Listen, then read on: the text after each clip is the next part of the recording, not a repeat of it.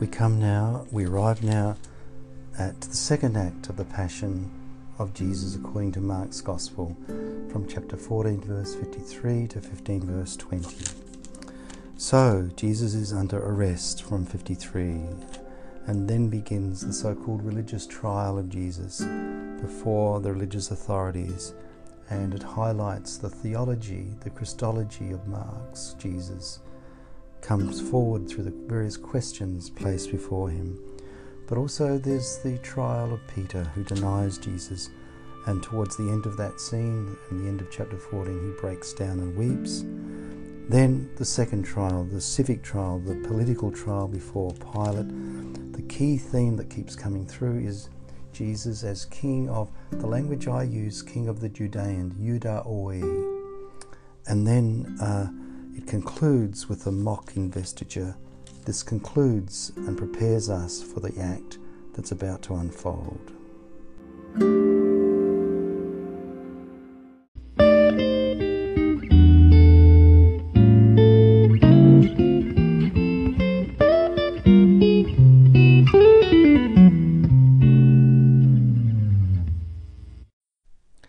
The second act now follows all to do with the various trials that occur with Jesus and also with um, the spokesperson for the 12, Peter.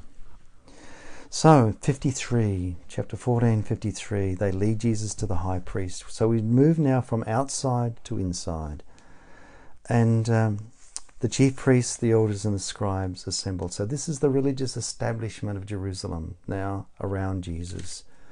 And we notice how Peter follows Jesus at a distance in verse 54, but follows him at a distance. If the language of following is the language of discipleship, now we notice the following is following at a distance. This intimacy that Peter professes with Jesus is starting to come undone. He goes right into the courtyard, courtyard of the high priest and sits with the guards, warming himself at the fire it's a it's a it's a very powerful little image that Mark uses to demonstrate that Peter's allegiance is slowly changing, changing from Jesus, following him at a distance, to those who have taken Jesus under arrest, sitting with the guards and warming himself with a fire. Now we move in 55 to the the religious trial that Jesus undertakes uh, about what he says about the temple and um, even the accusation uh, to all this. The high priest says in verse 60, Have you no answer to make that you'll destroy the temple and build it in three days, and so on? Um, and 61, Jesus is silent.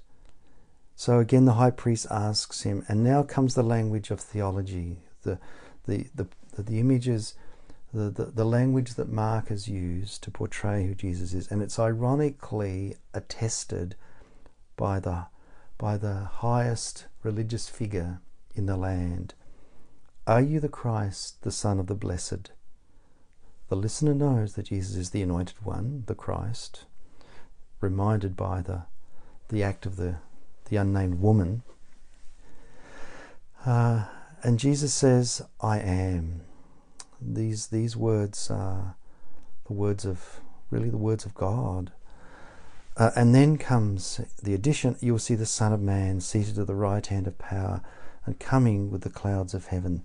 So using words or images taken out of Daniel seven, reminding uh, and the listener is reminded of the transfiguration scene.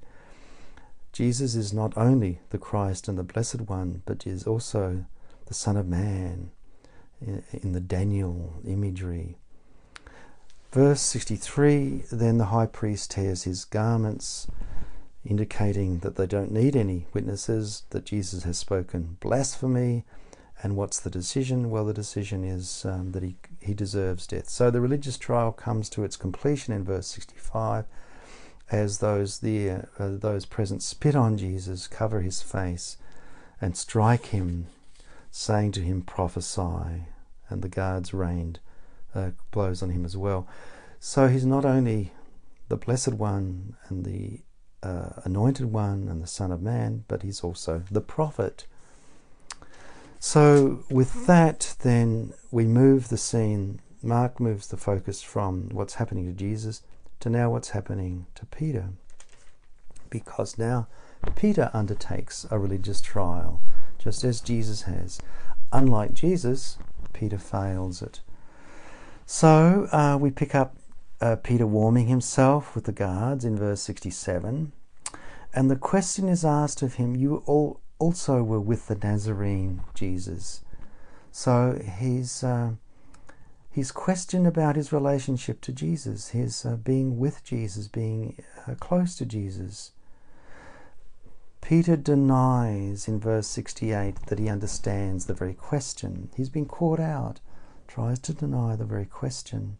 In fact, his physical action, he goes out into the gateway uh, where, he, where he is, indicates this slow distancing himself from the very accusation being levelled against him. It's here in 69 that a maid sees him and began uh, to say to those around, this man is one. So now the accusation is not only being with Jesus, but now being one of the companions of Jesus, with the community of Jesus' disciples. Peter denies this. After a little while, other bystanders say to Peter, Certainly you're one of them, for you're a Galilean.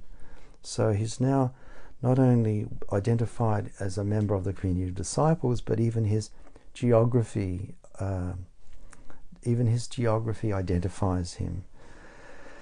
And in 71, he invokes a curse and swears, I don't know the one, the man of whom you are speaking. So he, he actually finally responds to the very first accusation. He denies his own intimacy with Jesus. And then Peter remembers, he remembers what Jesus had said to him earlier before the cock crows twice, you will deny me three times. And then Mark says he broke down and wept. There is this remorse that's finally penetrated the heart of Simon. He recognizes his wrongdoing, his denial of Jesus. Well with that. We move to chapter 15. We come to morning uh, as the Mark continues with the uh, uh, the movement, the movement of time, slowing it down. And um, in 15.1, there's this consultation with the religious authorities who then, having judged Jesus, they bound him and take him to Pilate. And, and in, then takes place from 15 verse 2 and following the key theme that Mark explores through this civic uh, civic or civil trial by the Roman authority under Pilate, and it's about his kingship. Is he king of the Judeans? Jesus says, You've said so. And he's accused by the chief priests. Uh, in 4, uh, verse 4, Pilate asks him to respond. And um, verse 5, Jesus makes no answer. So, so Pilate says, um, Mark wonders thaumazein. There's this sense behind that word that there's a religious mystery, a theological mystery that Pilate is dealing with, and it's not clear to him what all this means. So, perhaps it's on that that he seeks to release Jesus and uh, uh, wants to release uh, the customary prisoner, uh, Barabbas, Barabbas, the, the son of the Father. Um, and asks to the crowd, you want me to release the king?" Uh, and the it's out of envy the chief priest delivered him up. The chief priest then stir up the crowd.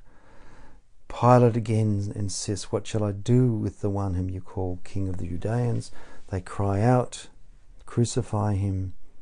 So Pilate then releases, to, in order to satisfy the crowd, says Mark, releases Barabbas and then has Jesus scourged and delivered up to be crucified.